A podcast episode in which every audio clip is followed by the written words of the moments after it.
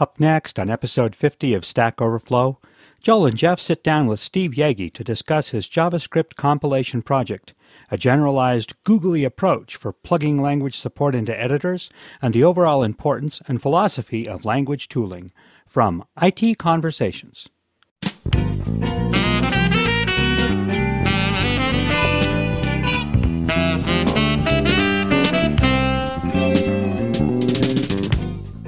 Hi, this is Phil Windley. Today I'm excited to bring you another great program from Stack Overflow with Joel Spolsky and Jeff Atwood here on IT Conversations. The Conversations Network is a 501c3 nonprofit, and we need your help. For a tax deductible donation of as little as $5 per month, you can support this channel and the rest of the Conversations Network. So please visit conversationsnetwork.org to become a member and help us continue to bring our programs to the world for free. Our audio files are delivered by Limelight Networks, the high performance content delivery network for digital media. And now, here's Stack Overflow. You know, John Cage is the composer who pissed everyone off with his 4 minutes and 37 seconds composition, which was a dude sitting at a piano for 4 minutes and 37 seconds. and Not playing it. Is it 33? 433. Oh man, I'm 4 seconds off. You just well, I think you might have your Cardinal own new composition you just invented. um, our guest today on the Stack Overflow podcast is Mr. Steve Yegge, Howdy, howdy. formerly of um, of uh, Amazon Mm-hmm. and the Navy, even before that. Currently of Google in Kirkland, where where um, Michael and I are visiting. Jeff is on the line from Emeryville, Well, actually, El Cerrito, but close, very close. El Cerrito. Yeah. That's a different Mexican restaurant outside of Berkeley. Yeah. So how is uh how's the Googleplex treating you? Uh, it's pretty nice. It's not. This isn't the Plex, I don't think.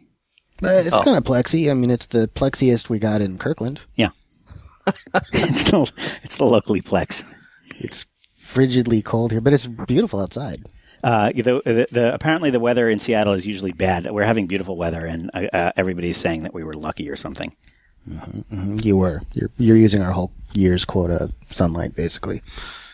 But uh, no, yeah, we're in the Kirkland office. We had a nice lunch. It's uh, Earth Day tomorrow, I guess, and so the chef came up and started begging us to take asparagus home. Oh yeah, it was. There's a big old table of organic produce up there in the uh, Amazon uh, cafeteria, and we're sort of Google cafeteria. Sorry.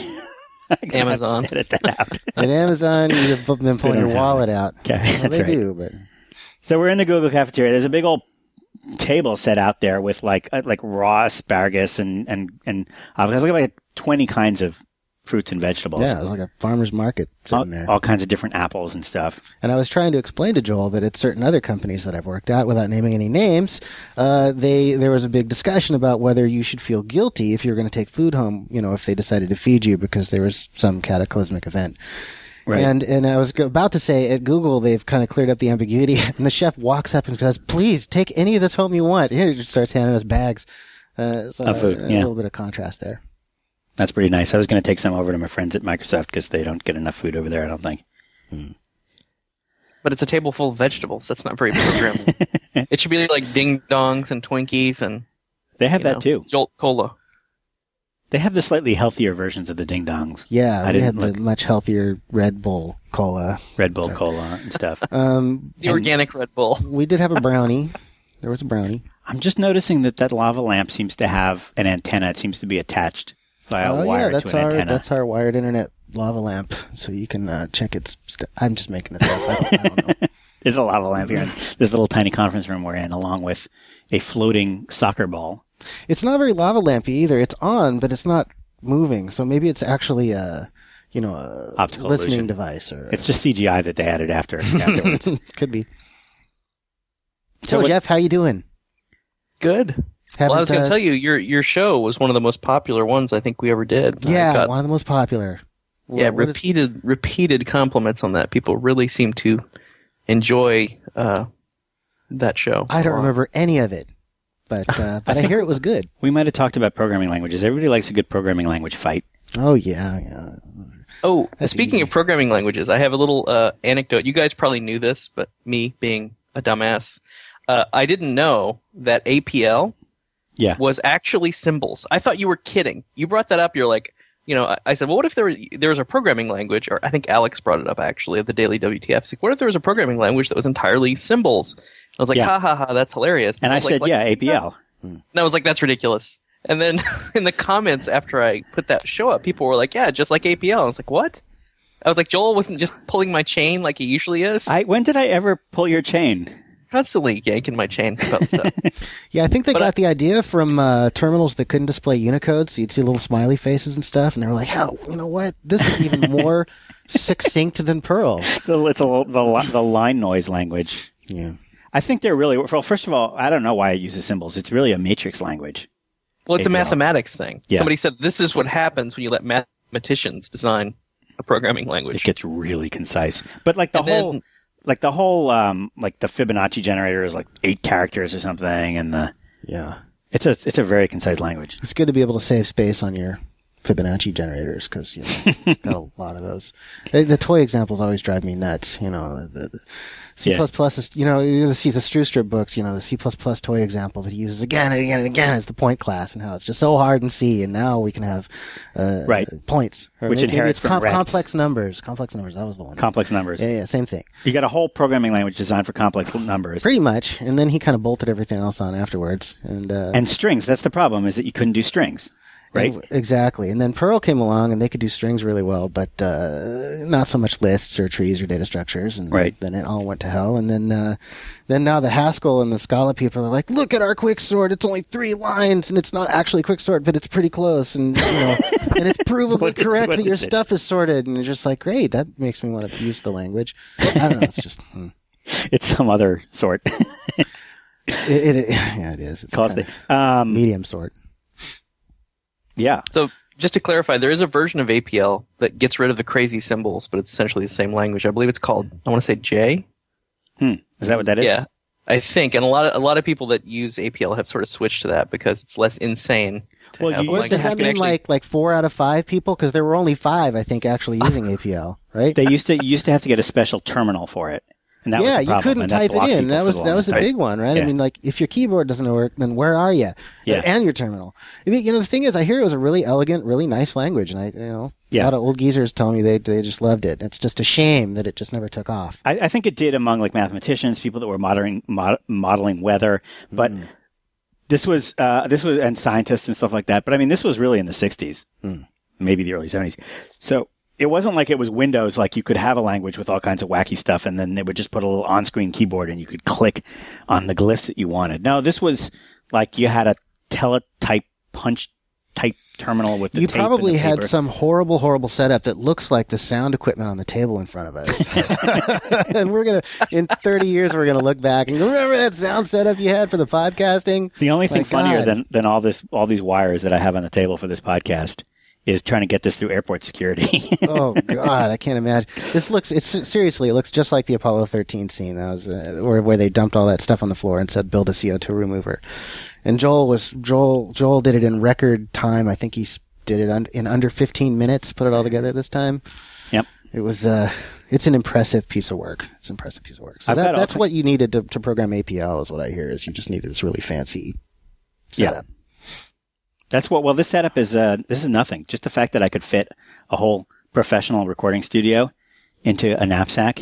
And then we got Jeff on Skype coming remotely.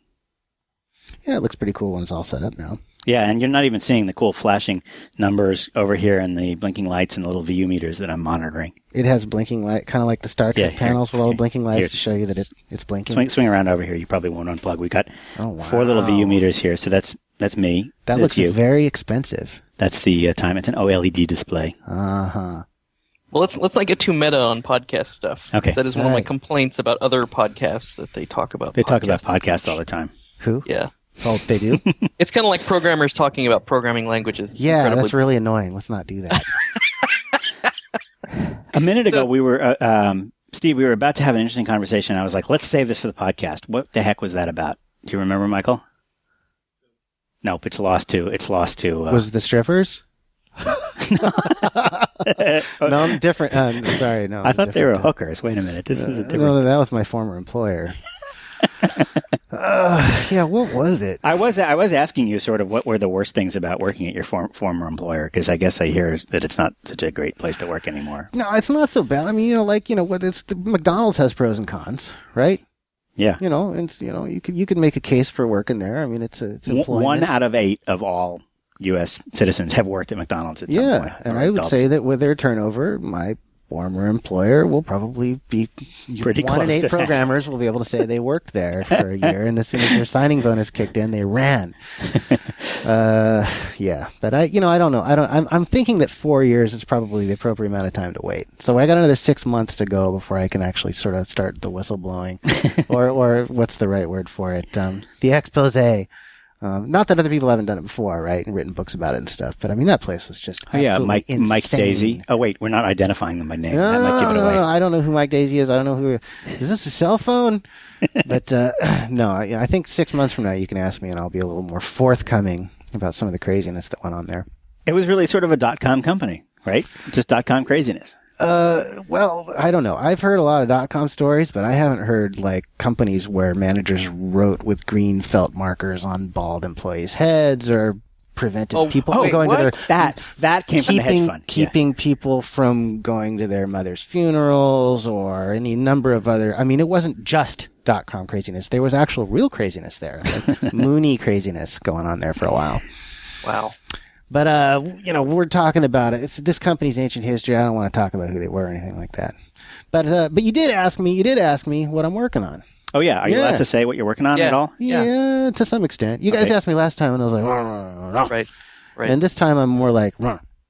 okay. so you know, it's just a little a little less uh, off So limits. two now. barks, uh, or one bark. Is it is it is it anything to do with like c- communications in some way? Give you one bark. Yes.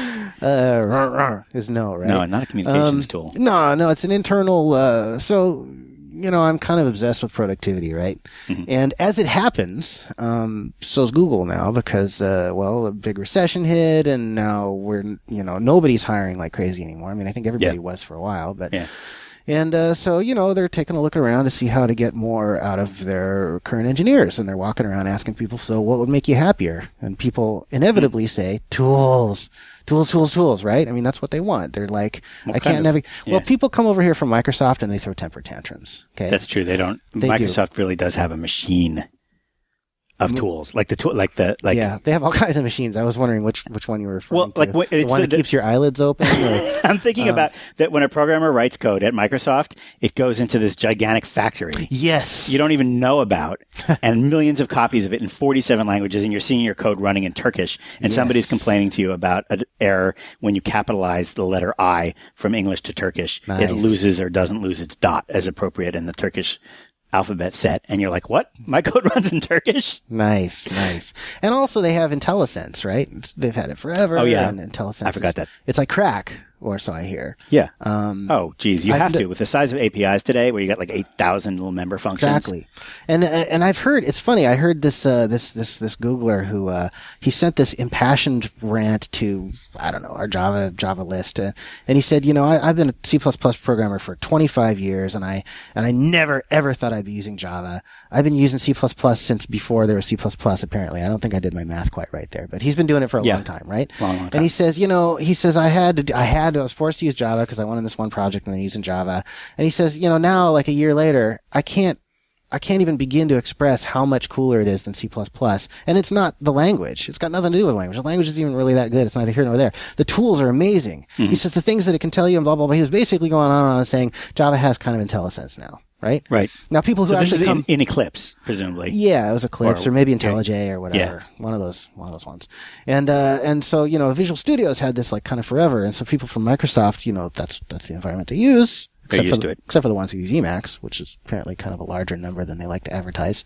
Uh, but uh, they come over here and they're like, I can't find my way around this code base because Google has a lot of code. I mean, so does Microsoft, so does you know, Yeah. any big company, right? And uh, and uh, so I was like, well, so like a year ago. So after having been on three projects, all of which were canceled, I think I told you guys this. last You have a time. lot of bad luck uh, with that.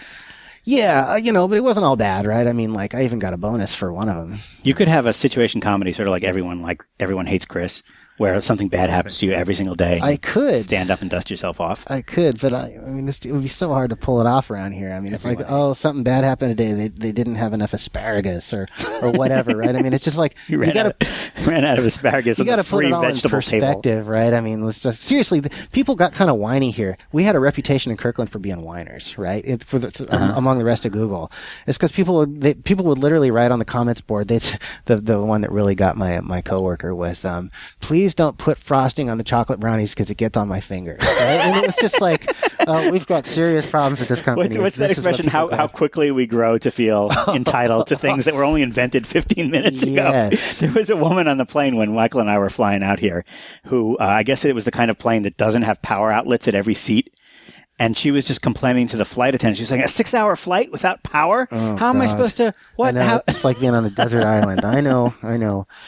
So yeah, the entitlement thing is, is a, you wouldn't think that it was an issue, and in, in, in other places in, in Google, it, it, it doesn't appear to be. Like I heard one dude stand up at the company All Hands and, and complain that because there was now a cafeteria in every building, but not a bunch of micro kitchens, that uh, what if he didn't like the chef's food and he had to like walk to another building, and he no. got booed off the stage. Everyone was laughing and you know, jeering at him, and it was like clearly no entitlement down there. I think, you know what? I think Google hires a much larger proportion of experienced developers than fresh out of college developers relative to the average high tech company. Mm-hmm. I So, could see that. which means that a lot of them have been at places where they know what the par for the course is. I made it. I actually made an argument at one point, and I was kind of semi-serious that you should not be allowed to come here out of college, right? Because you have no idea how good you've got it, right? Right, right. Just for that yeah, reason or, alone. or or like if you come here from college, we should slap you, like just once, right? Just to say that's what it's like elsewhere, right? Or Does you could spend, uh, you know, Yeah.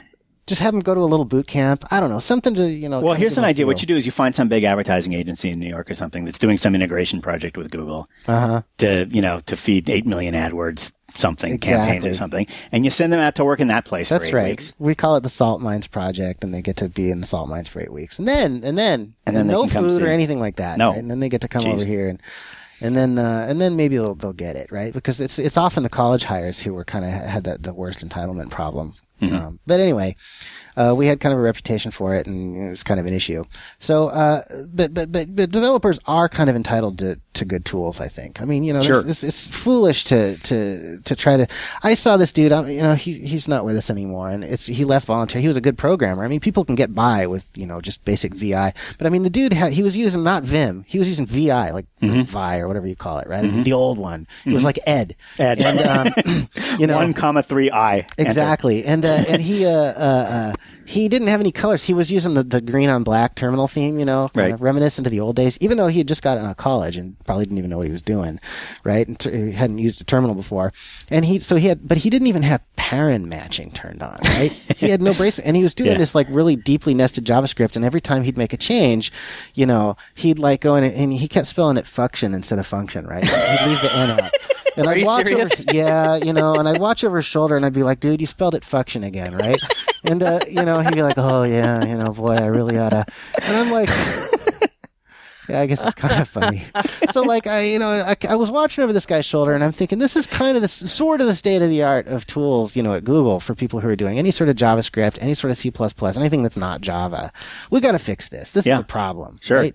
And, and, you know, if I'm going to fix it, I'm going to fix it in sort of a, you know, a googly way, in a, in a big scalable way, in a non-stupid way, right? And so I, I took a look around. I mean, like, basically, programming languages are silos. We already know that they don't interoperate very well, right? You know, they you can Right. kind of you can use Con, Corba, things like that, you know, whatever. But there's no like, there's very little, you know, call stack sharing, right, going on. Unless you have, except for the the set of .NET languages. Uh, yeah, they, they yeah. do. A, yes, or or well, if you want to go through the exceptions list, the Sun's JVM, the, The Apple, JVM, the right. LLVM is probably further along. There are you know. little worlds that aren't quite so Parrot, you know. siloed. yeah. and they're working on it. But I mean, I was at uh, Foo Camp a couple years ago where the basically the leading experts, you know, in the world were working on this. There was a dude from, there were a couple guys from Microsoft, there were Mm-hmm. guys from uh, Apple and, and, and the Perl Parrot project, and there was the, um, the Smalltalk VM guy, and there's a long list of people. I was just, the room was just packed with compiler VM brain material. Mm-hmm. And they just got into this explosive argument that lasted for like two hours. They literally got up and walked over into the tent and ate dinner, and they're still like talking to each other through their mouth, mouth full, going, no, but what about this problem? How do you throw an exception across four frames where you got to throw it through yes, another language? And it was exactly Yep. this kind of question. You know, it's like when people were just trivializing it, going, "Oh, well, you'll just," and they're like, "There is no just." What about threading semantics? What about you know object semantics? What about Yeah. this and that? You know, and it's it's a hard problem. So No, yeah, definitely. basically, like my point that languages don't really call each other in their silos, I, I think still is, is still true today, right? Mm-hmm. It would it'll be great when we all get to where you, it doesn't matter what language, it's just you know surface syntax, you know, but but it's gonna be a long time, right? And and and you kind of disenfranchise your users too. Microsoft did this with Visual Basic, right? They were like, oh well, Yeah. you know, we want it to interoperate with C++, so we're just gonna kind of change the way it works. Well, with C sharp actually, but Uh, yeah, sorry, yeah, yeah. well, or or you know, And they uh, changed the way do you call C++ works. Embedded C++, Yeah. what do they call it? Um, managed managed C++. manage C++. yeah. Yeah. Well, well, don't forget that, that if, if you do that, then you're missing the point. Because if you just say, wouldn't it be awesome if all languages were just skin syntax on top? That skin syntax on top is the thing that the programmers care the least about. it's and it's the least common denominator too, is what you're going to wind you have with. to you have to have a least common denominator. I mean, denominator. there- there's still the right tool for the right job thing going on with programming. exactly, languages. exactly. You got. I mean, what are you going to do in the browser? It's got to be JavaScript, I assume, or something that translates to JavaScript. I guess I don't know, but anyway, I took I took a look at the the sort of you know the state of the art of tools, and I was like, you know what? I mean, Visual Studio and say Eclipse and IntelliJ are the sort of state of the art for tools. Mm-hmm. Uh, you know, and they have auto completion and they have smart you know linking and browsing and blah blah blah. But you you basically have to like you have to add support for each language for each editor. So there's an n by m sort of you know matrix problem, right? So mm-hmm. in other words, like Emacs has pretty kind of okayish C++ support, but its Java support's not quite as good, and it kind of diminishes. Emacs kind of has uh, decentish support for a lot of languages. Eclipse has really good support for Java and kind of okay for C++, and then it tails off really mm-hmm. fast. It's like lousy for you know Perl, mm-hmm. and so on. And so like, but everybody has their favorite editor, and they won't give it up Right. right? Even if it's you know VI with no paren matching, they're like, "Damn it, I'm going to use this till my till I Doesn't die." isn't there a problem that like if I, I, I know with in, in the case of IntelliSense at least, it's very very hard to do good IntelliSense if you don't know the type that something is that the variable is pointing at. Well, it is hard, but I, I noticed that you didn't say it's impossible, and that's that's the correct word because it's not impossible. Mm-hmm. It is just hard. Um, J- Google has a, a JavaScript compiler. Right. I don't know if uh, we talk about it or anything. I know we're planning on open sourcing it. We're working on it. I mean, Is it is it the same as the one in Chrome? Um, I don't know. I don't. No, it's not. The one in Chrome is a VM. Okay. Okay. So that the one in Chrome actually interprets JavaScript. What we have is a compiler that will, um, you know, it's the thing that, that, that crunches it down. So if you actually look at the JavaScript from like Maps or, or, or, or whatever, right? You know, Gmail. Oh, it's okay. a very, you know, it's kind of obfuscated. And it's not obfuscated. But it's still JavaScript. It's still JavaScript, but what they've done is they've given all the variables very short names and they've taken all these shortcuts. But it actually does a, a very, very sophisticated uh, analysis of the JavaScript. And we have our own internal type system that we've kind of developed, right? That's um, more or less modeled on the way JavaScript's type system is evolving through the ECMA stuff. I don't know if you guys have been following that, but. Mm-hmm. So like you can write typed JavaScript uh, Okay. at Google, right? So there's there's classes and there's methods and inheritance and there's uh, there's even to some extent you know parameterized types and things like that. Do you have to declare the types? Uh, you you don't have to. There's type inference. okay. So the more types that you declare, especially at key points where there's a little bit of purchase for the type inference engine, yeah. the better. And it'll Right. tell you, oh gosh, I have no idea what's going on here, right? Yeah. But it does, it does, it's very smart. It actually knows about like union types. And so like if you have a function like in JavaScript that takes a number or a string and it just casts, you know, or it does, it, Yeah. Mm-hmm. or maybe it dispatches and does something different, you know? Because they don't have overloading, right? So what you do is you just look at your arguments and see what you got and then do some dispatch, right? Mm-hmm. The type inference engine in JS compiler will actually like figure out what all the possible things are that you do pass in and create a union type for those, right? Cool. And so, and, and none of this has ever surfaced in any sort of an IDE or anything. It's just, it's just warnings uh, or, or errors at, um, at uh, build time, right? So it can catch things faster. Uh, yeah. So, but I mean, it would be very nice if it could catch it as you typed it. Mhm. Right? And plus, like, know what the type of that object is so that it can give absolutely so that you could do exactly auto completion things like that Yeah. right code navigation so so so the, the javascript approach that we've taken is um is i i think a model for how uh we're going to do static analysis and when i say we i mean the industry how we want to do static analysis for languages like perl and python and ruby and so on and in fact the python crowd here when they saw what i had done internally they were like oh we want that for python in a big way and so mm-hmm. i'm like well yeah we have to write a Python compiler. You know, it's mm-hmm. going to be some work, right? Because the thing is, it's a ve- it's a really sophisticated compiler. It does like 50 passes over the IR, and it does it builds a you know control flow graph and all that Dragon Book stuff, right? Mm-hmm. And it's doing it with JavaScript. And it's starting it's starting off with uh, very few types. I mean, it's the types that you give it, right? But I mean, like you could potentially. I mean, I think eventually we're going to be able to run a third party code where all the only types are like you know literals and and functions, and you know there isn't a type system, right? But it can still infer kind of a lot of stuff there, right? Yeah. So like anyway, so it's again, it's hard. It's a lot of work, and it could it could be better, and and and so on. But I mean, it's pretty good. And then with C and with Java and with any statically typed language, you have types. So mm-hmm. you have a lot of stuff for the intelligence, Sure. IntelliSense stuff to work. There's actually, I mean, if you if you open up in the latest version of Visual Studio, if you open up an HTML file that has a bunch of random JavaScript pasted in there, the JavaScript will get syntax colored, Mm-hmm. and IntelliSense will almost work, and it'll use all kinds of exhaustive methods Yes. to try to guess what type things are. Sometimes in ways that are maybe 95% accurate, but and not you know 100%. what? That's that's a, that's been my sort of core philosophy. Is if it's ninety five percent accurate, then you know five percent of the time you're going to be fixing it. You know, But Yeah. that's no worse than like the indentation for JavaScript or Right. probably for C right? Every once in a while, it doesn't indent exactly the way you want, but as long as it's helping you, Yeah. you know, um, A lot of times when it's failing, it's it's it's queuing it's queuing you off as to something that you did non-standard. That's that's true. or possibly That's even true. wrong. It, it, it's you're right. It's actually kind of an incentive for you to sort of code in a more transparent way. Mm-hmm. Now, people who love to write obfuscated JavaScript, you know, will kind of sniff at that and go, "Whoa, I want to use you know anonymous function callbacks nested inside of other closures that are passed along." as-" And you're like, "Fine, your tool won't know what the hell you're doing," uh, and that's your choice, right? Mm-hmm. Right. But uh, so anyway, I decided why not take like these these these compilers that are designed for IDEs. Mm-hmm. Like Eclipse Eclipse has a whole bunch of compilers that compile Java. It has like three Java compilers in it, right? You know, one it has a fast kind of inaccurate one for as you type and then it has kind of a better batch one and then it has a great big one that does like exhaustive analysis on big trees and right? And And this is all just for syntax coloring. This isn't even compiling your program. This is just the IDE. no, Eclipse actually does compile your program. well, yeah, but you. but I mean, the, you're saying that uh, some of these Well, compilers. only because Java requires you to compile to store symbol information because you got to store it in class files, whereas with C++ you can use like headers, Mm-hmm. right? But yeah, it's it's not for for compiling an executable necessarily, Right. But but it is a compilation. It's basically it's doing all the semantic analysis, so it's everything except code gen. So effectively, it is a compiler, Mm-hmm. right? And uh, and so take these things and and run it on Google infrastructure and run a service around it. So instead of having to write a separate language plugin for every IDE for every language, instead you do it once, and then the IDEs have these sort of s- these super uh, lightweight kind of thin client plugins that deal with things like style runs and and hyperlinks. Right? They're not dealing with parsing and all that ugly stuff. Right? All that stuff is done like by these big batch analyzers, and then maybe maybe I'll follow the Eclipse model and have some really fast interactive ones, right, for as you type. So, uh, you know, the idea is basically to commoditize IDE backends, right? Cool. And uh, and I want to I want to I want to bring it externally. I want to you know at some point. I mean, we got to dog food the thing like for a good long time. It's got to be kind of rock solid bulletproof before we start like showing it to other people because it's it's awfully close to our core, organizing the world's information. You know, That's- people are people are going to expect it to be correct.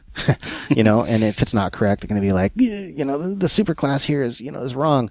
And so uh, you know, it's going to take it's going to take a couple years probably before I can externalize this. Um, but um, this is the way I see programming language evolving, I, uh, design evolving, because I want to turn the problem around and I want to have language implementers providing the, the sort of the, the symbol tables and the, and the file offset information and not discarding comments. You know, like an IDE mode for everybody's, you know, whether it's Python or Perl or, you know, APL, you name it. It's no longer, I think, it's acceptable in today's, you know, sort of environment to uh, to have a compiler that discards all the useful information for the programmer and just compiles your code right. Because it has it there for a while. In the abstract, it's got an abstract syntax tree at some point that has tons and tons of useful Yeah, and it just throws it all out because it's like ah, not needed for you know code gen, Right. right? But the the fact is that is you don't want to have two separate ones. You don't want to have to like track the evolution of C and Java. You want to Mm-hmm. have them giving the IDE the information. It's totally backwards today. It's it's it's ghetto, right? I mean, it's like we're in the we're in the Mm-hmm. uh, in the Middle Ages of programming, you know. And I think it's going to change as people start. What's going to happen, is, I think, is eventually there's going to be this critical mass of languages that all support tools. And I Mm-hmm. would love to have language implementers hear this today and start like working on it now. When mm-hmm. you write a parser, write a mode for the parser that like retains more information and then, and give us a symbol table that, you know, that, that links back to the places in the source, you know, where it, where it came from and basically all the stuff you need in order to, to build an IDE that's smart, that mm-hmm. has like intelligence. About your it, language. right? Yeah. About your language. And that way, when you decide to make a change to your language, mm-hmm. it's going to be supported by the IDEs because you're exporting everything in a, in a sort of language neutral way to, you know, do style. It'll be a critical mass at which point, like, people will be like, well, I'm not going to use your language because it doesn't play along with this, this sort of system. It's right? just a text language that you type into a yeah, VI. you know, how lame is that? Yeah. You know, well, that's what we use today, but hopefully in, you know, five, ten years, it's going to be uh, ancient history. So that's kind of what I'm working on. It's pretty preliminary. It's a very tiny, small team, and Cool. um, you know, but there's a lot of excitement about it internally, and we're we're launching new languages about once a quarter, and I don't know. So I'll be able to talk more about it. You know, awesome. Well, I hope you'll come on the show when you do have something to show us. yeah, Yeah. could do that. So Steve, how- I, I think that's a fantastic project for you to work on. I mean, it's a huge problem inside, not just like you said within Google, but just in the world. I mean, if you try to having an editor that deals intelligently with JavaScript, is just there's just no real good solution out there right now. So I think it's solving a, a real serious problem.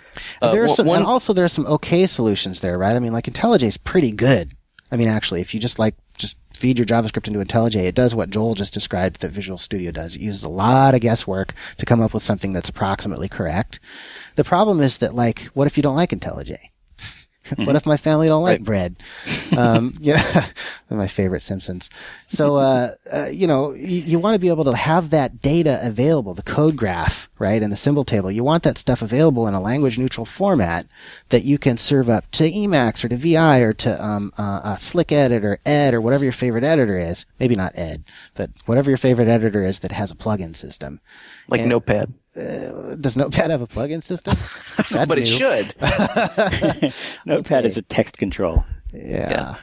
So, So we one get the idea. question I have, I, I realize that you know if the if the JavaScript gets really crazy, you just sort of have to throw up your hands and say, look, nobody can. or just throw you, up. you don't even you don't even know what you're doing, right? Much less the the analysis service. Mm-hmm. But what about like common JavaScript frameworks? Like we use jQuery all the time now. yeah. Um, are there any any frameworks so weird that they were, wouldn't work well with what you're proposing, or is there, are those uh, well known set? Or Well, I mean, I've looked at like Prototype, which I I've used a fair amount, I guess, at home, and um, Prototype, uh, you know, doesn't doesn't play super well with Google's JS compiler because why? Nobody ever compiled Prototype before. You know, if you have a compiler telling you, "Gosh, you've redeclared this variable here, and oh, this this here function's never used," and blah blah blah, it's it's really helpful. And you know, I think uh, one nice thing that we might be able to do, hopefully in the next quarter or two, you know, we'll see is actually offer a JS compiler as an external service where you can just shove your JavaScript into it and get back some warnings, right?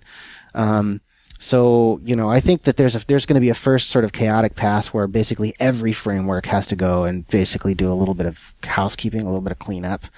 Um, a- after which I think it's going to be, yeah, some of them are pretty dynamic, right? I mean, like our system has to be taught. You you have to tell the system how inheritance works in JavaScript because everybody does it a little bit differently. They have different names for the kind of doing the same thing with prototype chain inheritance, turning it into sort of something like class inheritance. And Dojo does it one way, and Google's internal system does it a different way, and Prototype does it another way. I haven't looked at jQueries yet, but um, so those things kind of have to be hand rolled in. Like, you know what I mean? There's no way to detect them automatically to the best of my knowledge. But, uh, you know, so yeah, none of them are going to work very well, right? So this is, I got to get it working well for Google's code internally and then gonna kind of turn it. But I would like to maybe, I mean, you know, maybe start in my blog, just start ranting at compiler vendors now and saying, look, it's time for you, you know, people, all of you people, whether it's, uh, whether it's a VM or a compiler or an interpreter, right? Whatever you've got, it's time for you to start exporting your IDE information so that, uh, so that your tools don't suck so bad. Well, there is going to be. I don't. I, I don't know enough about how Visual Studio does this, but I do know that there's a major effort underway for Visual Studio 2010 to make it easier for language developers to provide some standardized set of way of exposing things to IntelliSense and stuff Nice. to make yeah. it, to make it much easier. I easier. mean, it's obvious. It's don't like my idea Yeah. is like revolutionary or anything. I mean, it's like it's what we should have been doing for 20 years. Anybody that's worked on one of these IDEs has been sitting there saying, "Oh my gosh, I yeah, wish I could." Yeah, why, why do way." I have to do all this myself? I mean, look at the amount of code. Eclipse has millions of lines of code. It's crazy. I mean, it's just massive. Yeah. You know, and most of that they shouldn't have had to write. I mean, you know, they've got a better Java compiler than the Java compiler, right? They do, and it's like that's that's just wrong. You know. So, so Wow. you've got this really good Java compiler that's helping you edit, and then when you're done, you pipe it through the Sun standard Yes. happy reference edition of Java. That's just lame. It's lame. so hopefully, Well- like maybe if I get in my blog and just start like waving my like fist, Sure. you know, who Is this uh, is this one? Is this going to be an open source? Uh, one of Google's many open source uh, projects? Uh, well, maybe. I mean, it's tricky, right? It's a, it's a hard problem. A because it's a lot of work. It's easy to say, "Oh yeah, we're just gonna," but I mean, like when it comes right down to it, every language is its own special mess, right? And like adding new languages and getting them right, each one of them is like and kind of an ongoing. Each time you add a language, it's almost like you got to add a person to the team whose permanent job is to kind of keep working on that language. Yeah. And I also like putting it on Google infrastructure and making it serving and you know serving it through a service API isn't something that's really easily open sourceable. I mean, you'd have to like Right. come up with a No, wait. Don't they have? Uh, wait, wait a minute.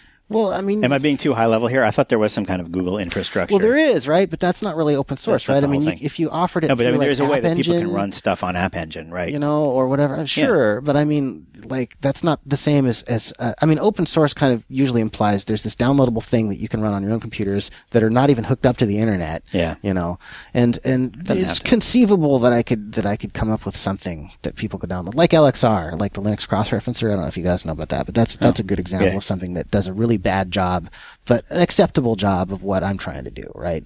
It's all regex matching and stuff. It's not a real compiler, but it, Right. it indexes code, right? Mm-hmm. And you can download it. So like if I came up with some sort of index format, you know, I don't know, or if Microsoft came up with an index format, right? Like you, the thing you were just talking about, if they standardize some sort of XML definition or whatever, you know, maybe I could have my analyzers support that. Right, right. So it's all really, really up in the air right now, you know. So is it going to be open source? Yeah, if if it's successful, if my project doesn't get canceled because of the bleak economic winter that we're in right now or whatever, you know, I mean, you never know on my track record. Uh, but if uh, if it's successful, then yeah, I think a couple down, years down the road, it could totally be open sourced. So, Steve, one quick clarification. It's almost so on Stack Overflow. It's almost a running joke that the answer to any any JavaScript question that people have is use jQuery, and there's sort of this perception, and we we use jQuery and love it. And there's sort of this perception that there are certain frameworks, these JavaScript frameworks, that are kind of quote unquote winning, and they're getting a lot of mind share. That's great. And it, well, it's easy to envision a world where people kind of have migrated to these these frameworks. You know, nobody's really sitting down and saying, you know, I want to manipulate something in the browser, so I'm going to hand roll a bunch of JavaScript to do it. But that there's going to be these commonly accepted frameworks that sort of everybody uses. Yeah, one would hope. And I was surprised to hear that you. I mean, not not that again, it's a war and, and somebody has to win, but I'm surprised that you're not seeing jQuery as. I mean, from uh, our perspective, it's like it's almost like a running joke how often jQuery comes up. People seem to really fall in love with it. There's a lot of geek love around. Yeah, jQuery in I, I've heard nothing but good about it. Um, And a lot of the the JavaScript interpreters are now starting to. Okay, now I don't know what the words I'm supposed to be using here, but the JavaScript interpreters are aware that so many people are using jQuery that there are actually new features showing up in new versions of JavaScript interpreters that optimize for j- certain jQuery things. I think that makes a lot of sense. Yeah. Um, you know, uh, I don't know. I mean, I, you know, I should probably go look at jQuery, so I'm not speaking from a position of utter ignorance. No, no, you should speak from a position of ignorance, and then Um, Well, in that gonna- case, we're gonna- jQuery sucks. no, I, you know, I, I don't, UE I don't even know what it is. I mean, it, it, it sounds like you're saying that it's a, it's a framework that, that, that, that, that gives you some, some higher level abstractions for doing, doing web development, JavaScript. Not so much. The, at the heart of the heart of jQuery, as far as I understand it, I'm not very good at this either. Is the ability is the rapid ability to identify a subset of parts of the DOM that you want to operate on in a way that's much easier than the old way that you used to do it. And it is also a framework. You mean and sort of like CSS selectors and Yes. or XPath? Yes, Yes, yes, yes. It is very, so that's very the- much like that's that. the part of it. And then the second part of it is a lot of tiny little hacks, or I don't know if, what they call them, but they're like shims, so that you don't care what browser you're you're working on. Sure. Um, so they just abstract away like the little nice. capitalization differences between Internet Explorer Yeah. and Firefox. And they spew out Chrome like seven Safari. gigabytes of code if it's IE5. Yeah. Um, yeah, no, it's actually pretty small. Actually, uh, I, I mean, they're, they're like these little tiny things where they just sort of redefine some name some other name yeah. Okay. to uh, sure. to make things uh, more I'm consistent. Well, uh, yeah, it sounds cool. I mean, I, t- t- as far as I can tell, all these frameworks interoperate reasonably well. There are almost never any namespace collisions. I mean, I've used like Dojo and Prototype together, and they weren't really intended to. They had to make like one tweak to Dojo, and then you could use Prototype. You know, and of course, you know, then you run the risk of having just this mountain of JavaScript from five different frameworks. You know, that that takes forever for your page to load. I got to tell you, I mean, the reason I haven't really looked at jQuery is. Uh, is that uh, well maybe I should. I mean may- maybe maybe there's people at Google that are using it. Like I'm, I don't even spend a lot of time on the list. I'm more kind of in the tools and infrastructure side than doing a lot of actual JavaScript development. I do some of my own but it was sort of my first experience with it and it was using Google's framework with the, the types and everything. And and Google, uh, yeah, everybody has a little bit of a ta- different take on it, right? I mean, some people focus on the, the presentation level. jQuery sounds like it's focusing on um, you know structural structural queries, um, which is great. Um, prototype is kind of focused on Ajax. You know what I mean? They Right, all have right, right. They all have their and the Google they all one, know- the they all know that is they have to- like Google one is kind of more like the Java libraries. So it has you know abstractions for timers and for uh, Right. data structures and, and, and I don't know this and that, right? So Mm-hmm. all of them seem to be kind of tackling a slightly different subset of like the space that you would expect any any reasonable language to be tackling, right? I mean, you know, the the, the standard library, right? None of them is complete, I think. Um, Right. But I'll tell you, once you've used Google's JS compiler, I mean, you really you don't want to go back. So hopefully we can get that thing open sourced so that everybody can start using it because it's not just the compression and the sort of obfuscation that happens. Um, it's really the type the type system and the warnings and the errors that it gives you. It it'll actually report what percentage typed your program is. Like if all the identifiers will be like, yeah, 87% of it is typed, you know? And, uh, so you can go out, you know, you can launch JavaScript with some, uh, some comfort, I guess, that it's actually, uh, it's actually gonna, gonna work. We actually have a, So- our, our internal programming language on FogBugz. Wasabi actually has uh, a type inferencer, and um, we, the original language was VBScript, and so it's, so I'm actually I, I actually appreciate all that, which is one of the nice things about Wasabi is getting error messages early Yeah, man. um, that the type inferencer discovers. So, well, Steve, one interesting point with with this is that you hear a lot in at least I've heard it from the Ruby community was that you know compilation is overrated. That if you have good enough tests, whether you can compile your code or not is is completely irrelevant. And it's interesting to hear you talk about all the benefits of compiling JavaScript. That it actually gives you a bunch of information you wouldn't otherwise have.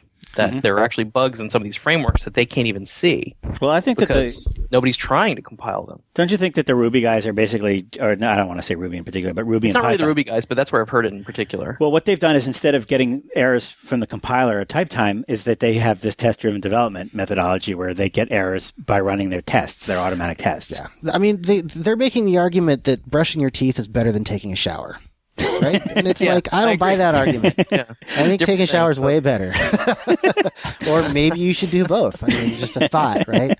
Yeah. So, I mean, if compilation is available to you, it doesn't excuse you from writing unit tests, and we certainly Correct. have lots and lots of unit tests here. Uh, but uh, but it sure helps, you know. Mm-hmm. Isn't there the the parable of the fox and the grapes? It's like if you can't have it, then you don't want it, and it's stupid. Yes. So we should send them all toothbrushes. Toothbrushes Or whatever, for, shower for, caps. for DHH.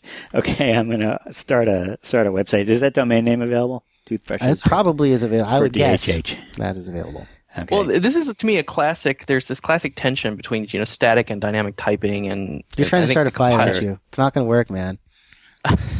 I had one Red Bull, but that morning meeting just knocked me out. So I'm I'm not going to fight. But go ahead, try. Static Well, no, no, versus dynamic I, I'm typing is a fight great it. Well, that's that's exactly what I was going to say. Is I don't think it's really about the fighting. I think it's about having tooling that actually supports both ways of working. Oh, you're so wrong.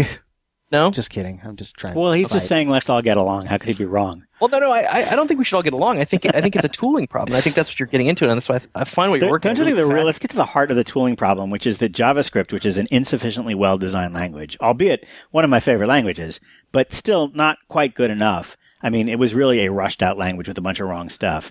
Is Wait, wait. that- Can anyone really say with a straight face that JavaScript was one of your favorite languages? yeah, because I like you know I really like all the uh, the functional programming stuff that's built in there, and uh, yeah, I, li- I like JavaScript. Sure. I feel like everything that was done with JavaScript was like mostly accidental. I don't, I, I don't know. It's not as bad as say PHP. Do you know the history of JavaScript? It was supposed to be Scheme. LiveScript. Yeah, Brendan, Brendan, Eich is a Brendan, good guy. he got he got hired to do Scheme in the browser. yeah. And at the last minute, uh, somebody uh, did a deal with Bill Joy at Sun and said, uh, "Oh yeah, we're gonna we're gonna cross market the, our, our our scripting engine with Java. So you got to call it JavaScript and give it a superficial Java syntax." And Brendan and, and you got one week to do it. And Brendan was like, you know, and like worked for like a week and came up with JavaScript, right? Where he basically like it was supposed to, you know, he was he was looking at self. You know, you know about self. It's all the prototype, all the prototype stuff from JavaScript is from self. Oh, really? Yeah, Okay, so you- it has sort of a, a more interesting start than I realized. Yeah, it has a pretty decent pedigree. Scheme itself, not bad, Okay, right? It has fair. the closures came from Scheme, and the prototype stuff came from Self, and the interesting curly brace syntax came from Java, and then the this uh, keyword came from Brendan's pocket because I have no idea how this, how he Apparently could every time- possibly imagine that was supposed to Every work. time he gives a speech about JavaScript, he apologizes for the whole um, character turn starts a new statement bug. Oh, Yeah, God. but you know what? Every time I hear any language designer talk about their language, they start by apologizing. But there are there are things like in Matz Matz you know did his whole you know like why Ruby sucks you know? And it, that made my blood run cold like hearing the language designer talk about how horrible it was. You know it's Drew Script friggin' hard. It's friggin' hard. it is hard. It's hard to get right. And you know what? You have to be stupid to try it right? You have to be foolish. You have to say oh yeah I'm going to do a new programming language. Because if you knew how hard it was you wouldn't try right, Right, and so right, you're, you're going to make some mistakes. And unfortunately you're going to be the victim of your own success that's the way languages work right? and you're not going to know about the using it, until people start using it. and It's too and late. then you've got legacy users at which you Right. can't alienate them. So I mean, all the languages go through this Wow. problem. So Yeah.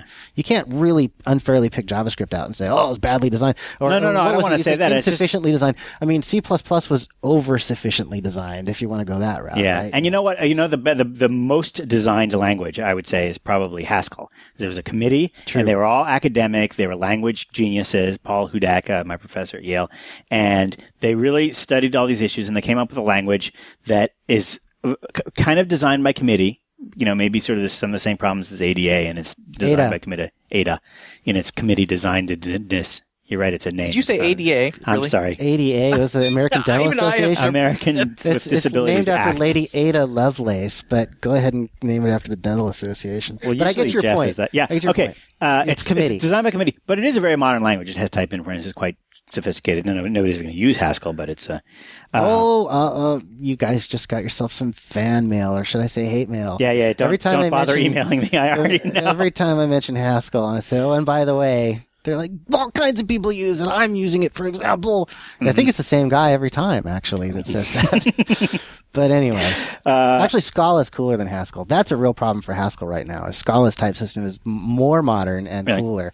Yeah, it has like uh, it has a lot of concessions to like real world programming. So Mm-hmm. like it's Haskell like. Like if you want your head to explode, then Scala will do it sure, for you go too. for it. We'll blow up your head. But they have some really neat stuff in there. so I, the only point I was trying to make here is that JavaScript is not uh, is, is maybe not the language that we would most like to be using Yes. for all the work that we have to do. And in some ways, it's, it's very much a step back from uh, even uh, Java and C Sharp. I don't know. Maybe it's not. JavaScript. I guess JavaScript is better than. Java. Yeah, okay. But it's the lang- but here we are worrying about all this tooling to work around the fact that we have a language that's not quite good enough. Yeah. Or it doesn't really matter, right? Both languages have problems, but Java has great tools. So Java's way better for a developer experience right now. Hmm. I think there's people there. I mean, there's a lot of people focused on making JavaScript better tools wise. Hmm. Because I mean, what are you going to do?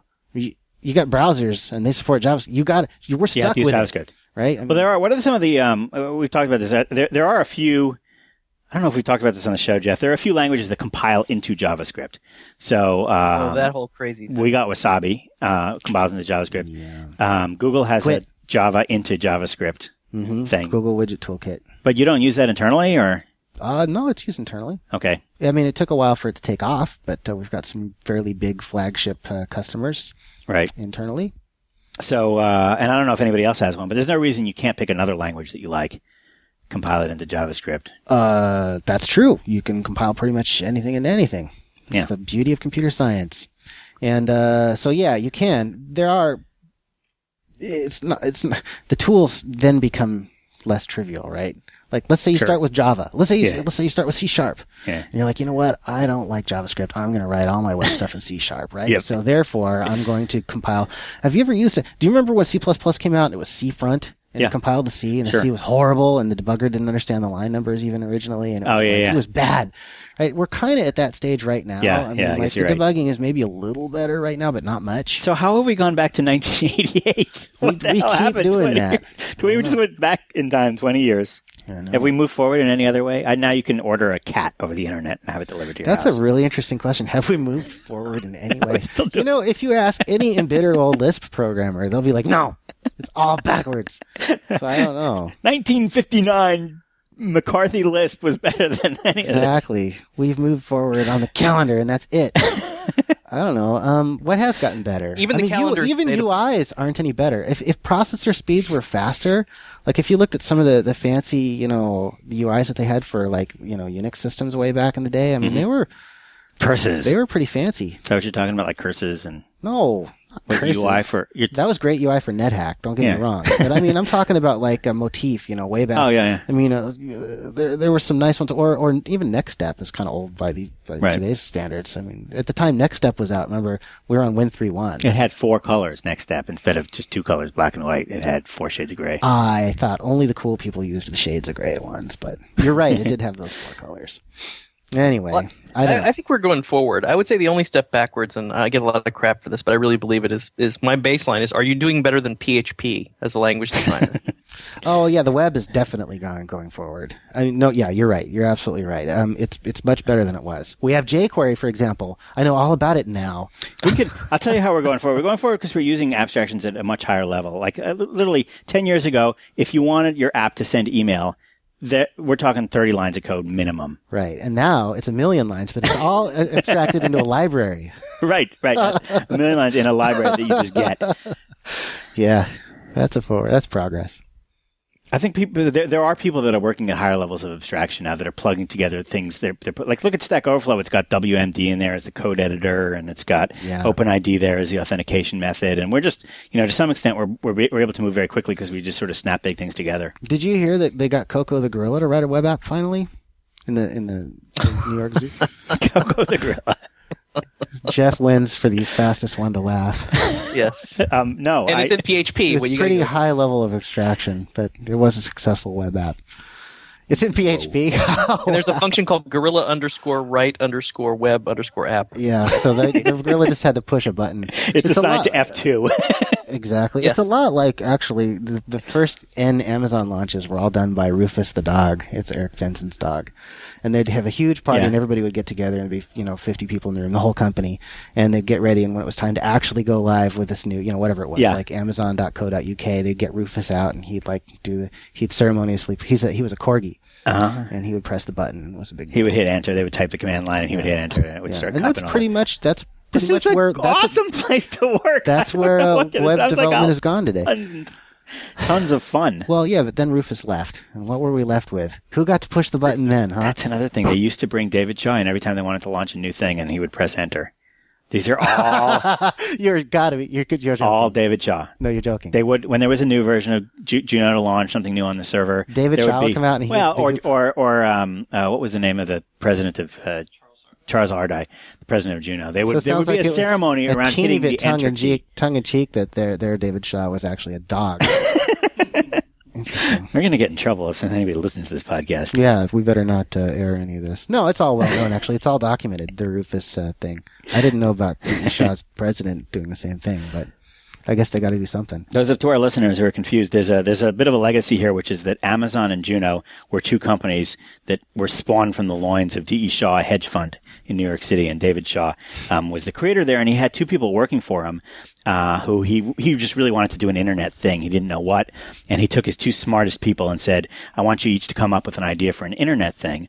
And one of them said, "How about a like a bookstore where you can like order books on the internet?" And and the other one said, um, how, how about free online email dial-up ISP that would be free? And, uh, uh, David Shaw said no to the bookstore idea, and that was Jeff Bezos, and he went off and created Amazon. And uh, he said yes to the online ISP, and that was uh, Charles Ardai, and that became Juno Online Services, where Michael and I met and where we got our start. Not Is really. there a more standard industry term for that process than spawn from the loins? of? Spawn. 'Cause that really I gotta disturbed me. cut out loins. Uh, It's a spin-off. It's like a TV spin-off. Spin off. It's like Oh, uh, that's so much Maude. what was the what were the spin-offs like? The like uh, the Jeffersons was a spin-off of All in the Family. Mm, yeah, spin off. Okay, I like that better. Moving on Spinoff up. is good. Uh, well, we've we've gone a long way here without doing our usual um, Stack Overflow uh, kind of podcasting Let's thing. do some usual stuff. yeah, Jeff. Well, that's okay. I mean, Steve, it's awesome That's you're okay. able to talk about this. I really, I, I really love your project. Wait, you I can't actually publish. You're not going to publish this for other people, are you? yeah. No, I'm just kidding. I'm just kidding. It This should be is- fine. We're gonna have a transcript typed out. I sent vetted all Jeff's this. I office. vetted all this beforehand with my lawyer Rufus. yeah. Well, Steve, it's only for gorillas who write web apps. So Yeah, that's you don't true. have anything That's true. about it. You're going to just have that one Haskell user listening to the podcast. You're going to have to deal with him, but otherwise, I think it'll go over fine. You know what I, I want to do? I want to take a listener question, even though I, I don't know what it's going to be, because I, I have at least four of these cables that you see here in front of you are necessary so that we can take a listener question. I just need to somehow exercise that, that awesome capability. Okay, well, do it, sir. It's going to be a, I don't know if it's a good question or not. Here we go. Hey, Joel and Jeff. This is Sung Pei in Chicago. Love the podcast and Stack Overflow. In podcast 47, Joel mentions that storing email messages per file in a mail application is stupidly inefficient. Then he mentions Yes. Unix under his breath. Yeah. Now, I happen to think that storing emails in a single database is an overly aggressive optimization, and that it leads to a lot of problems with backups and opaqueness, and that a hybrid design is the best approach. But I'm actually more curious about Joel's history with Unix, because he mentions Unix a lot in this vaguely pejorative way, but never do. really explains why. Stop. I don't mind that Joel prefers one platform or another, but I'm asking this because while No, Joel is no. opinionated, he is overall rather wise and not dogmatic or partisan for shallow reasons. Uh, I have to believe then that he had a bad early experience with Unix. Could you tell us more about it, Joel? Thanks.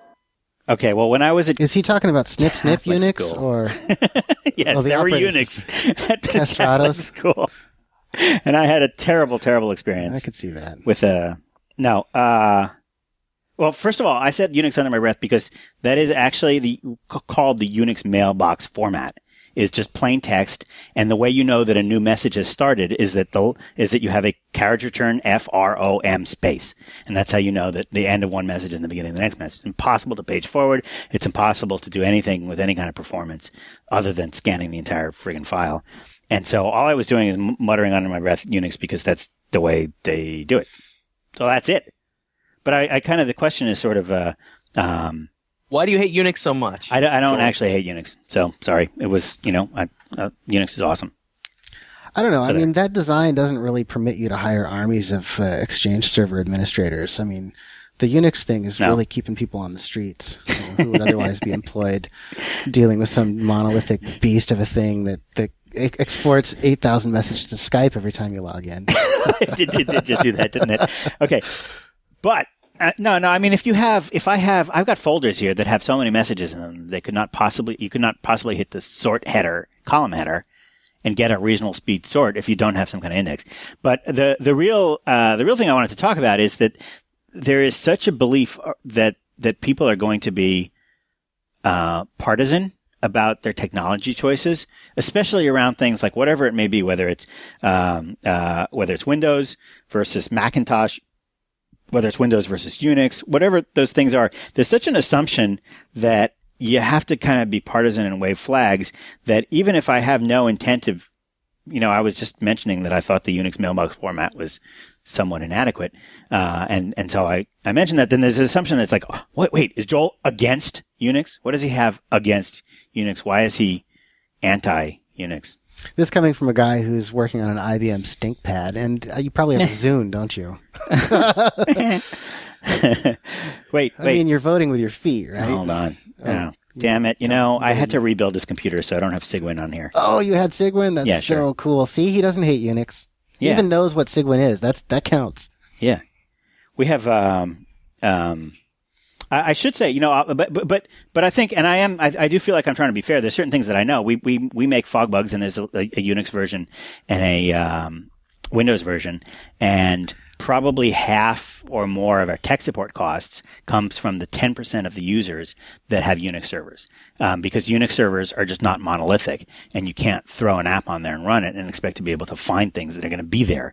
So, uh, writing software that's going to be distributed for Unix is just That's a hard problem. painful. I can't believe you're doing it. Actually, Yeah. I mean, like, there's no. You, I mean, Unix is Unix is great at time sharing and stuff, but it doesn't have like a, a registry. I mean, you know, for better or for worse, I mean, the registry is a central place where you register stuff, and Unix has it could be in Etsy, whatever. It could be in under the user's home directory. There's Hmm. no there's no paper trail anywhere really of where you installed something. Hell, I use a pretty modern version of, of Ubuntu, right? You know, on uh, on my uh, for my for my compiles, and I there's no way to tell what packages you've ins- packages you've installed. Right. There's this thing called dpackage, dpkg, wh- which you, and it works in conjunction with this other thing called apt-get, right? You know, mm-hmm. and like you got to go like read about these things and learn how they work and learn their flags and stuff, which is already a pain in the ass. But it turns out that neither one of them will actually tell you which packages you've installed, and the only way to do it. According Right. to the Linux gurus here, okay, and I assume they know what they're talking about, is to run dpackage-l for list, okay, hmm. which produces, you know, 8,000 lines of output for every package you have installed, right? Hmm. Every little sound driver, every whatever. And then you have to run it again on a, on a pristine installation of Ubuntu and then diff them.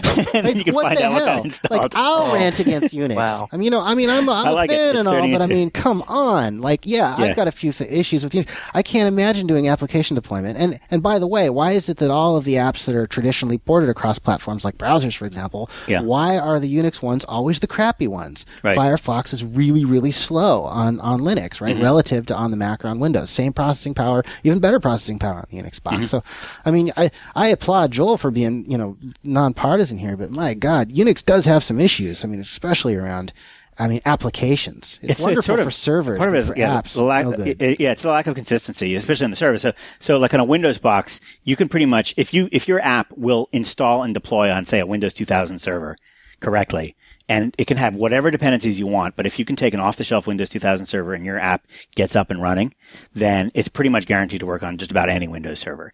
Whereas with uh, Unix systems, besides the fact that administrators configure different things, they put different things in different directories, just trying to find, like, just think about if you have to add something to Apache's configuration file, http.conf, where is that thing? How do you, how do you even find that? How many copies of Apache are running on the system? Or is it even installed yet?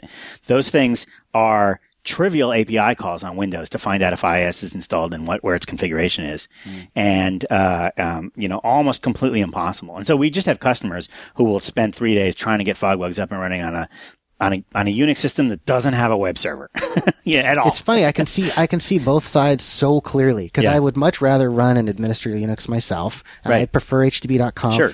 For all its ugliness over the IIS opaque, you know, menu structure. I mean, to me, that's opaque, right? However, when it comes to installing an application, I would much rather do it on my Mac or what Right, used to be my Windows box right, than I would on a drag and drop or a double click. And I mean, on, on Unix, if it's an application that's command line and it has a decent tarball or it has a different, decent installer or whatever, and that's a big if, Yeah. you know, or you know, or, or or if it compiles successfully from sources and you know how to run the compiler and so on and so forth, then the the the, the, the experience can sort of approximate a good experience, right? if it, it, depends, it, it sort of it's not depends a good on experience, but it can approximate yeah, one, right? it depends on the dependencies. Um, yes. It's metacircular. So FogBugz has just two major dependencies, at least the uh, database and the way it gets to the database, uh, which is usually MySQL, and the uh, web server, which is Apache. So in the future, I think we're just going to ship with those, and and and we're just going to have this big old cloddy, like I'm sorry, Lawsuit. yeah, we we have a setup program that just gives you everything you need, and we just don't try to find things that are there because it's just hopeless. I said lawsuit. Um, I yeah, I don't know if it's. I, I don't honestly know what the licensing terms are. You Oh. just said you're going to have a big cloddy, and then you No, no. There, so yeah, we have to we we had to figure out things like like you can't ship um, MySQL, um, but you can give the person a little download button that they press that downloads, and you know. Yeah. oh, I know what it was. You can't ship MySQL if you depend on MySQL, but you can if MySQL is optional. So we had to write a SQLite driver for FogBugz. So FogBugz now has a choice of SQLite or MySQL. Oh, interesting. We think that's the current plan. We don't actually, and then we discovered that we could use um, uh, SQL Server. We do have a choice of Microsoft SQL Server, so we might. Okay, this is all um, uh, inside baseball, as they say. Hey Jeff, is there any any interesting news on Stack Overflow? Anything we want to talk about? Not necessarily. I, I do have one question I wanted to Stack Overflow question I want to talk about Sure. because it highlights sort of a, a recent thing that we've had, been having this little mild controversy about, and that is what Mi- Michael is belongs on snickering at me. What belongs on? Yeah. yeah what belongs on Stack Overflow and what doesn't. Yeah. And one question that came up, and, and it's actually kind of a cool question. I'm not sure if it's entirely serious, but the title is "What do I need in What do I need to do in order to be a programmer at sea?" Like on Programmer a at boat. sea. Oh, at sea. S E A. SEA. Yes, not C. I know. I know you want it to be C, but no. Uh, and it's This number question is now seven six six nine three five. Got it. And I think it's a serious question. I can't entirely tell. This guy's saying, "Hey, I've just acquired a forty foot sailboat. I want to do programming like Yeah. on the sea. like, what what do I need? How do I do it?" and this got closed really rapidly as uh, not programming related, uh, even though it's ostensibly about programming. It Um, sure is. but I, I have a hard time seeing the value of this question personally. I mean, it's interesting and all, and there are actually some reasonable responses. In fact, one guy says, "I live and work on my 38 foot sailboat, and be happy to discuss this with you offline." So that's not a response. but I think it's a perfect response in that I'm That's not entirely sure response. this question belongs Yeah, on Stack that was a hookup, man. That's Craigslist behind the scenes. That had nothing to do with programming. This is, you know what? I think this may Is be this just somebody Rule 47 or something? Yeah, Um, exactly. Do you think this is somebody that's just interested in, in well, I don't know. Th- Uh, Did he, maybe put it's somebody. program- did he put programming in quotes? I'm No. interested in quote programming at sea. Anyone interested? He did say he's going to bring his cat Ender. That's a dead giveaway right there. I don't know what for, but it's really suspicious. Ender. you That's a Ender- sci-fi series, right? Yeah, I believe so. Orson Scott Card's books. Yeah. So I think it's a real question, but I just I I, I don't like this question on Stack Overflow personally. I think it's too weird and too narrow. But doesn't. But who cares? So you ignore it. It's weird, and I you know, why does it have to be closed? Well, you I think there's a, there's a function Reddit? of attention though. I mean, So this is stuff does sucking take up space in your mind, like the fact that people have to parse this question and look at it. You know, the people that are actually engaged in Stack Overflow. I mean, if you're coming from a search engine, sure, you're never going to search for programming cat ender. Yeah, you're never it would gonna just put- on this page. But just put like this guy used the tag boat programming, so just put boat programming on your pen. Well, I object to the fact that we have a tag called boat programming. Actually, like I don't even think that should what be else a is under tag. that tag? I'm just curious. Now that's the only question on that tag. yes, boat programming. I'm sure that's going to be a huge category. You know, Um, it does sort of beg the question. I mean, what if there's some really, really narrow programming topic that's like, I, you know, I've got this, um, I don't know, like, I, like, like uh, some kind of weird sound card that 15 people have, and the manual that came with it isn't very good, and I want to know how to do something, and it's definitely programming related, but it's That's a big deal, man. I mean, that narrow. that particular that, that, it's video cards. It's for Oblivion, right? You Right. know, when you want to run Oblivion on a crappy old laptop, like oh, this one right here, you Yeah. have to get this driver called this old. is an awesome laptop. It, well, it looks, it's got it an looks crappy and SSD. old. It's got a marketing issue. It looks like it's on its last leg, and it's probably brand it doesn't new. look awesome enough. It's just because I That's the bent this problem. screen like that. Anyway, anyway, um, now look, I've blown my stack. Um, damn you. Adam Carolla. Programming at sea. Go. Oh yeah. So uh, how are you guys? How are you guys going to know whether it's actually a niche thing that nobody cares about, or whether it's an emerging trend? Right. Or a joke. I mean, I still have suspicions this is not entirely a serious question. I mean, most sites. I mean, you either have two policies, right? You either moderate it and you're busy all the time, like throwing away, trying to figure out. Right? There's always these gray areas you have no idea, or you just let it self-police and you set things up so that it, most people don't have to parse it because it bubbles down to the bottom, and you have to type boat programming to ever see the thing. This And got that- nine votes. How did it get so many votes? well, because it has some ASCII art in it. Oh yeah, it's, but that was copied out of the comment. That was copied out of that ASCII art was in one of those. What are your What is your favorite comment that you've ever seen in a? Wasn't it? Isn't that where that ASCII I art is from? I think so. I'm looking at. Oh, maybe you're right. Actually, there's a picture here. Wow, why did they edit out the picture? That's interesting. I think, and I'm just saying, I think you guys are doing way too much soul searching over individual posts. Well, I, Yeah. I agree. And and you mentioned that this should be community moderated. In fact, it is. The community, like five people, decided this should be. They're outvoting the people who think this should be open. Yeah. The people so who think it should be closed are you're outvote, like, currently outvoting the people who think it should be open. yeah. And I actually agree with that. One of the things, you know, somebody asked me a question this morning, Jeff, at Microsoft. Uh, well, uh, they said, "What?" Um, they said, uh, "Oh, uh, what, what what do you do about questions that seem to be off topic and stuff like that?" And I said, "The truth is that we have a policy that is not absolute enough to enforce. And and part of the policy is we do know that we want there to sometimes be fun, interesting questions like the programmer Yes. cartoon question. That is true. we want that to happen sometimes, Fun But- is one, but only yes. a little bit. Yes. And and we know that, and the reason we know that we want those to happen is because we don't want Stack Overflow just to be the world's most boring printout of questions and answers. We want it to be a little bit of a community, and we know that human communities tend to have things like, you know, tend to have days, special days of the year when you just Right. go off script and you do something else with the same people as you normally do things. Right? It's the company July Fourth picnic or the you know Easter Talk like Sunday. a pirate day. Talk like a pirate day, exactly. uh, get tomorrow is. Uh, do you have take your daughter to work day here tomorrow as well, or is that just down in? Uh, Uh, I typically Thursday, only Thursday. follow the Talk Like a Pirate days because uh, I don't have a daughter. but I heard something like that's coming up. it's Thursday, I think. Uh, and um, uh, yeah, so you have to have like these days that are like a little bit different. And that's fun, and that's that's what communities do. Uh, and and so the question the question is like, what will we do if a Stack Overflow celebrity like Jon Skeet uh, had some major life change, or maybe he was leaving his job and going somewhere else, or he had some really cool thing happen to him, like he won Dances with the Stars. What do they call that program in in, in England where you dance? Dude, even if I knew the name, I wouldn't admit it. Uh, Let's Come Dancing or something. What's the, you know, Steve Wozniak was on it. Dancing with the Stars. Dancing the stars. with the Stars. Stars. But there's an English version of it that's got a slightly different name. Anyway, um, uh, you know, if he was on that, we'd want to talk about that on Stack Overflow, wouldn't we? It's Jon Skeet. Possibly. And He I wouldn't- actually he feel wouldn't bad. I'm to. actually looking at the history of this question. I realized he had a picture of his boat. So I think this is in fact a real question now. That changes my entire perception of it. But he couldn't post a picture because Right. new users can't post pictures because we had some quote unquote bad experiences with users post new users posting pictures Oh. that I'm sure you can imagine what it was like. What do you mean? What kind of pictures? Uh, I'm kidding, Jeff. yeah. Hopefully, Uh, And that was that was a really bad day, by the way. Uh, it just but- sounds a little dangerous that you guys are you guys know what you want out of the community. You want it to be, you know, professional and good, but a little bit quirky and blah blah blah. But how can you dictate that? A culture evolves, man. It's just going to happen, whether you like yeah. it or not. What you really want is for it to be popular and for ads to be valuable.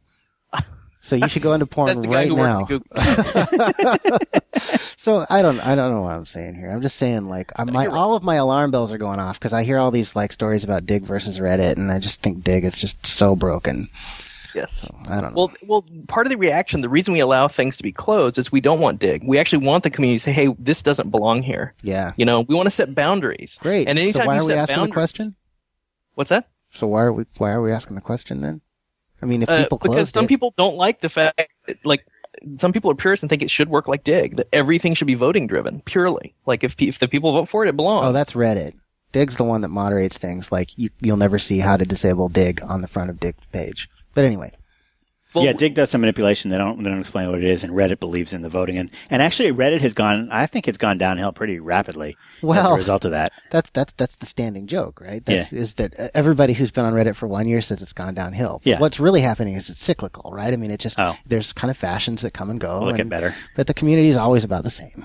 It's the same Ron Paul conspiracy theorist. Well, that yeah. If you were on it six months ago, now Red. it's the whoever, right? I mean, it, it's funny, and they they've decided. You know, I don't know. It's complicated space you guys are getting into here, but um, I would I would vote for voting and openness over no votes. Well, We we are should- trying to have it. I think Steve, one of the things we're doing is we're trying to have it both ways. And anytime you try to have it both ways, like there's this tension between the people that want it one way and the people who want it the other way. You guys are going to be destroyed by boatprogramming.org. I'm telling you.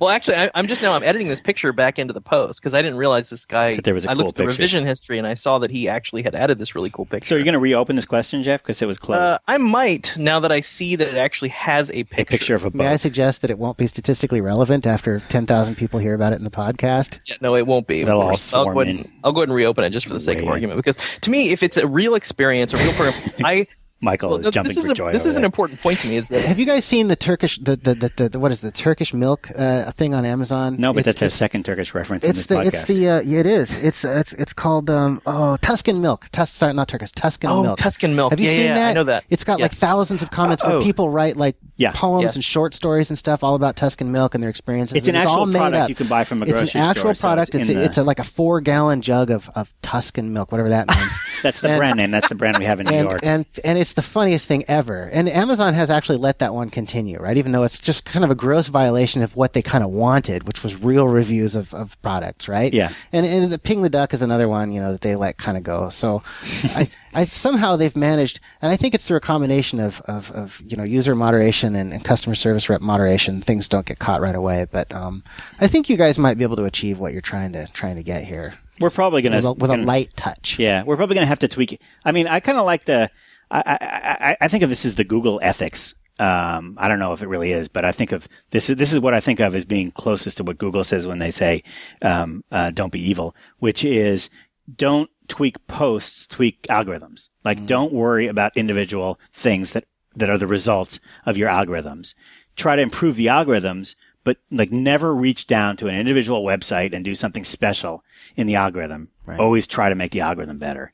So maybe, uh, Jeff, if we see too many of these things, we need to be figuring out different ways of uh, flagging and closing and voting on that. But we shouldn't individually get involved in uh, remo- removing or closing things that we don't think are appropriate. We should just be trying to tweak the system so that the system does be- does a better job on the whole, even if some you know a couple couple bad things slip through. Well said. Well, now that you tell you tell me that after I've just personally program we we've gone really long, so I'm going to have to draw draw it to a close. But for our listeners, um, hopefully uh, you've got some interesting questions that you'd like to ask us, and you can do so either by recording an MP3 or OGG Vorbis file and emailing it to podcast at stackoverflow.com, or you can call the podcast hotline at 646 826 3879 and record a message for us up to 90 seconds. We've also got a transcript wiki which volunteers around the world use to write down transcripts of their favorite parts of each podcast, which make them indexable by our host Google and also uh, available to the hearing impaired. So if you have a few minutes of spare time or if you heard something today that Steve said that you think is just awesome and you want out there for posterity, please go to blog.stackoverflow.com and look for this podcast number 49, 50? I think it might be fifty. This might be podcast number 50. So look for podcast number 50 over there on blog.stackoverflow.com and click on the little link to the transcript wiki and you'll, you'll arrive at a wiki where you can hit edit and uh, transcribe all or part of this podcast um, for the benefit of those listeners. Uh, Steve, No, no, thank so you. We can, So we can use it against Steve later. That's, That's right. We can pull it. Uh, it goes into your permanent record. Um, Yep. Steve, thanks for very much for, for hosting us here at Google Kirkland and for for, for giving us this room and for uh, for being on the show mostly. My pleasure. Yes. Mu- much appreciated. And uh, Jeff, I'll see you next week. Yep. See you next week. I did live next door to a couple strippers uh, for a year. It was it was actually uh, I was very famous at Amazon for that year. Where did you live? Where what part of Seattle did you live in? Yeah, upstairs from Uwajimaya, you know, the the, the, the, the Asian grocery store, Yeah. you know, across from the, and there were these two deja vu strippers uh, that lived next door to me, and they, they kind of adopted me like their little brother. They'd knock on my wall at five in the morning, and I'd get up and go over in my bathrobe and hang out with them, and everyone was just like, you, "You're hanging out with strippers?" in your bathroom. it was just like, yeah, because I didn't really think either of them was very attractive, and so they kind of like No, recognized that, and then so I was their little brother. were they? Um, They were okay. like really well connected. They knew all the DJs in town. They took me all these radio stations, and they could get into all the great restaurants, and it's pretty awesome. yeah, because they it spent a lot of money there. I assume.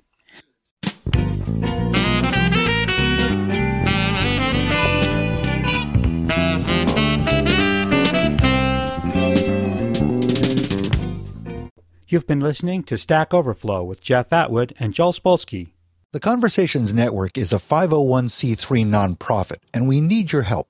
For a tax-deductible donation of as little as $5 per month, you can support this channel and the rest of the Conversations Network. So please visit conversationsnetwork.org to become a member and help us continue to bring our programs to the world for free. Our audio files are delivered by Limelight Networks, the high-performance content delivery network for digital media. The post-production audio engineer for this program was Joel Spolsky. Our website editor was Jeff Atwood. The series producer is Jeff Atwood. This is Phil Windley. I hope you'll join me next time for another great presentation from Stack Overflow here on IT Conversations.